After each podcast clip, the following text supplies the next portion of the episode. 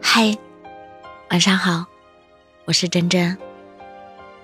过去的四月里，很多人经历了一些难过的事，也许卯足全力，但仍在事业上受挫；也许交付全部真心，但仍爱而不得。但好事坏事终成往事，让过去过去，才能让未来到来。看窗外的行人，一山渐薄，便知五月是个适宜删减和放下的季节。昨天的事改变不了，昨日的人该放就放。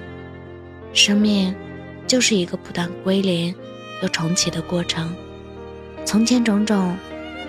比如昨日死，今日种种；比如今日生。